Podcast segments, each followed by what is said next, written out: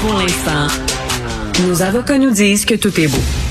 Alors, nous discutons bien sûr de la situation en Ukraine et euh, des réactions en Europe avec euh, Christian Rioux, l'excellent correspondant à Paris pour le quotidien Le Devoir. Bonjour Christian. Bonjour Richard. Euh, récemment, j'entendais à la radio française une commentatrice qui disait on accueille en Europe les bras ouverts les réfugiés ukrainiens. Comment ça se fait? On a fait, pas fait preuve d'autant d'autant de générosité envers les réfugiés syriens? C'est pas vraiment la même chose, Christian, non? Ben, écoutez, je, pense effectivement qu'on a euh, qu'on a senti une réaction euh, très différente des populations européennes en général, mais notamment euh, notamment en France à l'égard des réfugiés des réfugiés ukrainiens. D'abord, les réfugiés ukrainiens sont sont sont sont sont, 2 millions aujourd'hui. Ils sont principalement en, Pologne et, et en Roumanie, dans les pays limitrophes, mais tout le monde a constaté une chose, c'est que euh, massivement, les personnes qui, qui, franchissaient la frontière, c'était des femmes et des enfants. Mmh. Euh, alors que les hommes euh, euh, se battaient, étaient réquisitionnés pour se battre et défendre, défendre leur pays. Et je vous dirais que ce n'est pas ce qu'on avait vu au moment de la guerre en Syrie. Les Français avaient constaté, notamment, on, les voit, les réfugiés syriens, régulièrement. Les réfugiés syriens, c'était, il y avait quelques familles, il y, en a eu évidemment, mais c'était massivement des jeunes hommes de 20 ans qui arrivaient, euh, qui arrivaient en Europe et qui demandaient le statut de réfugié. Et évidemment, dans ce genre de situation, on a toujours le, hmm. on a toujours le doute euh, d'une espèce de distorsion du droit, euh, du droit, euh, du droit d'asile. Et on sait qu'aujourd'hui, il y a un détournement assez massif du droit d'asile régulièrement, d'autant plus que beaucoup de ces réfugiés-là venaient d'Algérie, venaient du Maroc où, euh, aux dernières nouvelles, il n'y avait, il n'y avait pas de guerre. Ben oui. Donc, donc, donc, vous comprenez, euh, la, population euh, française, la population européenne, massivement se montre généreuse face à une situation où elle a l'impression que les réfugiés, oui, sont de vrais réfugiés. C'est-à-dire qu'on a vraiment l'impression qu'il y a des gens à aider, mais quand elle a l'impression que qu'on détourne le droit, euh, le droit d'asile, qu'on qu'on qu'on qu'on opère une espèce de distorsion de ce qui est véritablement le droit d'accueillir un réfugié qui en qui en a besoin. Là, évidemment, elle est plus elle est plus réticente. Parce que, ben, parce je pense que le peuple demeure généreux face aux réfugiés, mais il ne veut pas quelque part se, quelque part se faire avoir. Parce que là, il y a des accusations de xénophobie et d'eurocentrisme. On est généreux envers les réfugiés ukrainiens parce que ce sont des Européens, parce qu'ils sont blancs comme nous alors que les Syriens, c'est pas la même chose. Euh, vous en avez entendu ça, ces accusations J'ai absolument entendu ça. J'ai tendance à penser que ce sont. Je, ne vous dis pas qu'il n'y a pas eu euh, à la frontière euh, polonaise ou à la frontière roumaine ce genre de, de ce genre de réaction plus ou moins plus ou moins xénophobe, mais mais je, moi, je, ce que je constate, c'est une générosité massive de la population à l'égard à l'égard des, des réfugiés, que des réfugiés euh, que, que, des Africains, par exemple, vivant, euh, étudiants euh, en Ukraine, aient eu de la difficulté à passer la frontière, la frontière polonaise. ça peut s'expliquer effectivement par des réactions de xénophobie, mais ça peut aussi s'expliquer parce que ils ne sont pas ukrainiens. C'est-à-dire que, c'est-à-dire hmm. que un, un, Ghanéen, par exemple, un Congolais, qui se retrouve en, comme un Canadien d'ailleurs, qui se retrouve en Ukraine, va d'abord faire appel à son gouvernement. C'est-à-dire, il n'a pas à faire appel aux Polonais ou à la hmm. Pologne pour, pour aller se réfugier en Pologne. Vous, vous, comprenez? Moi, si je suis Canadien et si je suis en Ukraine, je vais appeler l'ambassade l'ambassade canadienne et je vais hmm. m'arranger pour, euh, pour rentrer chez moi. Euh, J'ai quelque part ailleurs où aller. L'Ukrainien, lui, n'a que la Pologne où aller ou la, ou la Roumanie, c'est-à-dire le pays le plus près qui est à côté, qui est à côté de, de, de chez lui. Ça peut, ça peut s'expliquer comme ça. D'ailleurs, il y a des gouvernements qui, je pense que le gouvernement canadien a dû faire ça, qui font des hmm. ententes, par exemple, avec le gouvernement polonais ou le gouvernement roumain pour qu'ils accueillent ils accueillent leurs leurs citoyens et qu'ensuite ils puissent ils puissent ils puissent rentrer chez eux. Donc hmm. donc moi je ne sauterai pas trop rapidement aux conclusions sur ce qu'on a vu à la frontière. J'ai lu tous les articles qui se sont écrits qui ont été écrits là-dessus. Il se peut qu'il y ait eu des réactions xénophobes, mais il se peut aussi que les Polonais donnent l'accueil et accueillent essentiellement des gens qui ont qui ont une carte de citoyen de citoyenneté ukrainienne. Christian, est-ce que c'est réaliste de demander aux Européens de boycotter le pétrole russe? Écoutez, euh, je vous dirais que que c'est non, ce n'est pas réaliste. ce n'est pas absolument pas réaliste dans, dans, l'immédiat. C'est strictement impossible. Euh, il y, a, un sommet européen qui s'ouvre là de, demain ici euh, à Versailles où les, 27 pays européens vont, vont discuter de ce de ce sujet-là. Euh, aujourd'hui, vous savez, le, pétrole le pétrole russe en Europe, c'est 40 le, pétrole et le gaz russe, hein, c'est 40 des approvisionnements en pétrole et, et, en gaz. En Allemagne, c'est 55 mmh. Si vous arrêtez arrêter ça demain matin, là, il y a des gens qui pourront plus se chauffer, il y a des usines qui vont s'arrêter. Euh, et, et, et, et, en particulier en Allemagne, la production d'électricité va être très difficile parce qu'on s'en sert dans les centrales euh, dans les centrales euh, au gaz. Donc c'est strictement impossible et je, je vous dirais que il y a quelque chose d'un peu pervers dans, dans, dans, le dans le dans l'embargo américain que Biden a décrété sur le sur le sur le gaz russe dans la mesure où il propose une mesure qui à lui ne ne lui coûtera pas très cher, dans le fond, parce que lui, mmh. c'est à peu près 8 ben je pense, de ses approvisionnements, et il peut très rapidement combler tout ça avec du gaz vénézuélien ou même, ou même d'Arabie saoudite, alors que l'Europe est absolument dans l'incapacité de faire ça. D'ailleurs, euh, mmh. Scholz, le, chancelier allemand, s'est opposé euh, à cette, à cette mesure-là. Euh, les Français sont extrêmement réticents. En fait, tout le monde ici est extrêmement réticent à cette mesure-là parce que c'est à peu près impossible. Mais ceci dit, on peut aussi dire que les Européens se sont mis, euh, euh, se sont soumis à une sorte de dépendance au gaz russe eux-mêmes et les Allemands en particulier euh, en, se, en, en, stoppant le nucléaire en Allemagne. Vous savez, si si si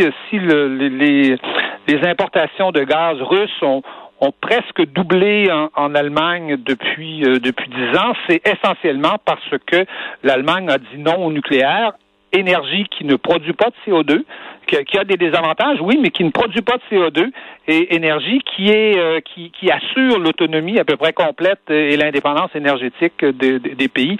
C'est d'ailleurs tout le tout le bénéfice de la France aujourd'hui d'avoir conservé son industrie nucléaire. Elle n'a que 17% d'importation de gaz russe, donc euh, donc voilà, elle est, elle est, elle, contre, euh, relativement indépendante et à une époque où on redécouvre les, vertus de l'indépendance économique, c'est peut-être c'est certainement un avantage. Par contre, ce qui se passe la, la, guerre en Ukraine, c'est la, c'est la première fois qu'il y a une guerre dans, dans un pays euh, où il y a vraiment des installations nucléaires importantes. Est-ce que c'est un coup de mort, ça, justement, euh, aux écolos qui est en train d'embrasser l'énergie nucléaire?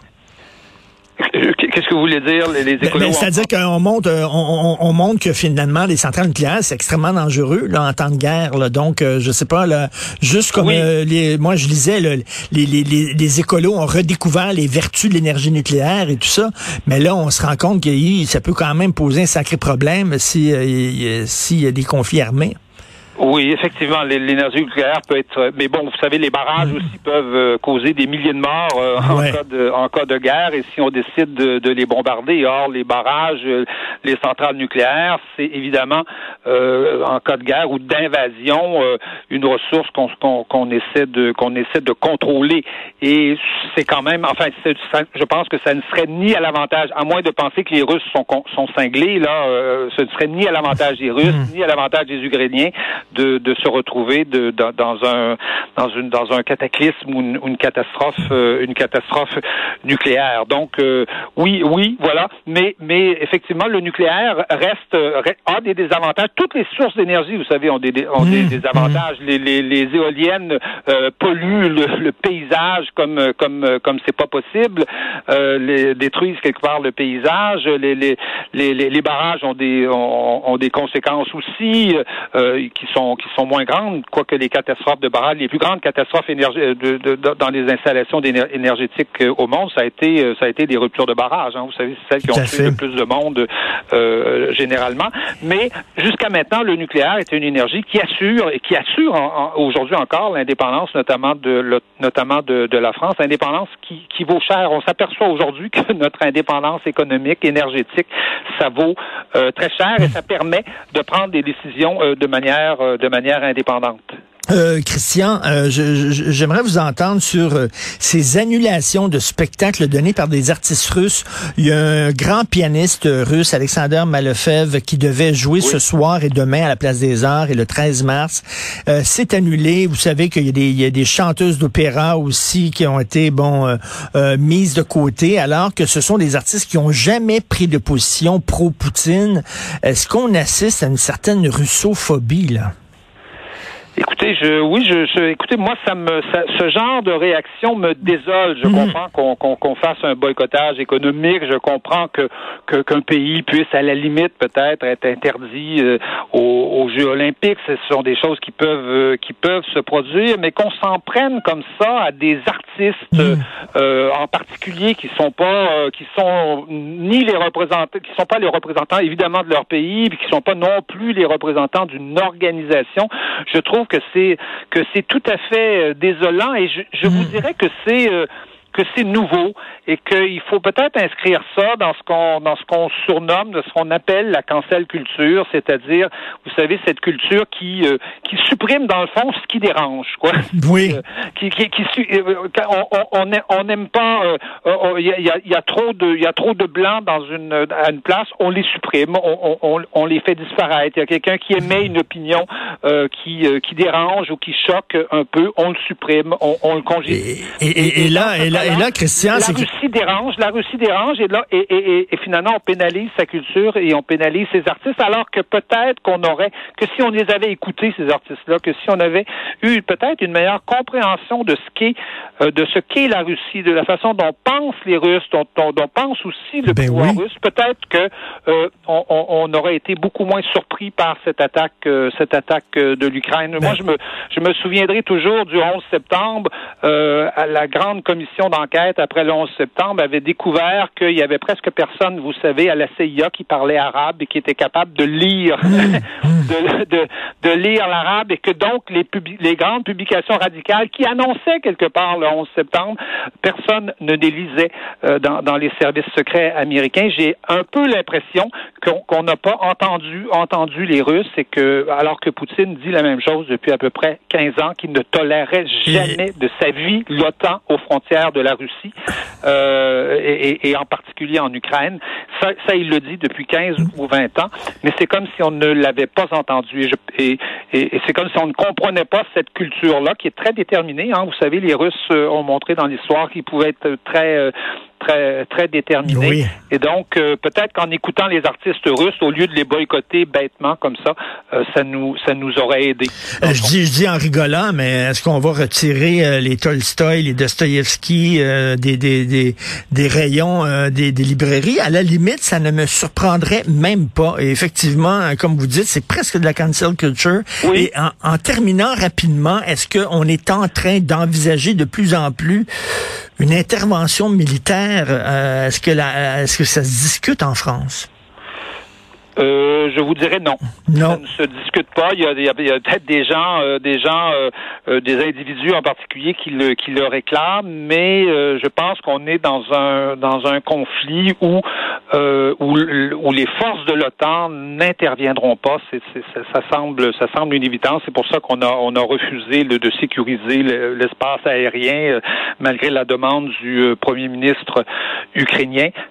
Vous savez, au, au, au Vietnam, euh, l'armée américaine était engagée directement, mais euh, il y avait il y avait de l'autre côté, il y avait des conseillers russes, mais il n'y avait pas euh, il y avait pas de division militaire russe. vous voyez? non, c'est euh, oui, vous savez même chose, même chose en ex-Yougoslavie. Le temps, le temps était présent. Mm. Clinton a bombardé, mais on savait qu'il y avait qu'il y avait une sympathie, un soutien russe derrière les Serbes, mais les divisions russes n'ont pas été engagées.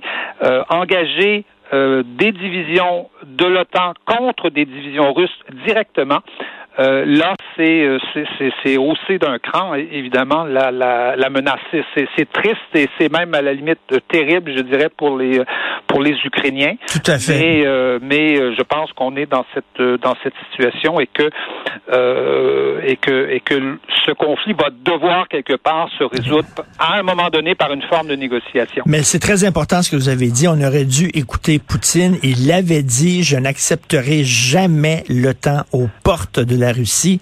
Euh, donc, on n'a pas à se surprendre de sa réaction à la limite. Merci beaucoup, Christian Rio. On continue bien sûr à vous lire dans le devoir. Merci. C'est moi qui vous remercie. Au revoir. Au revoir.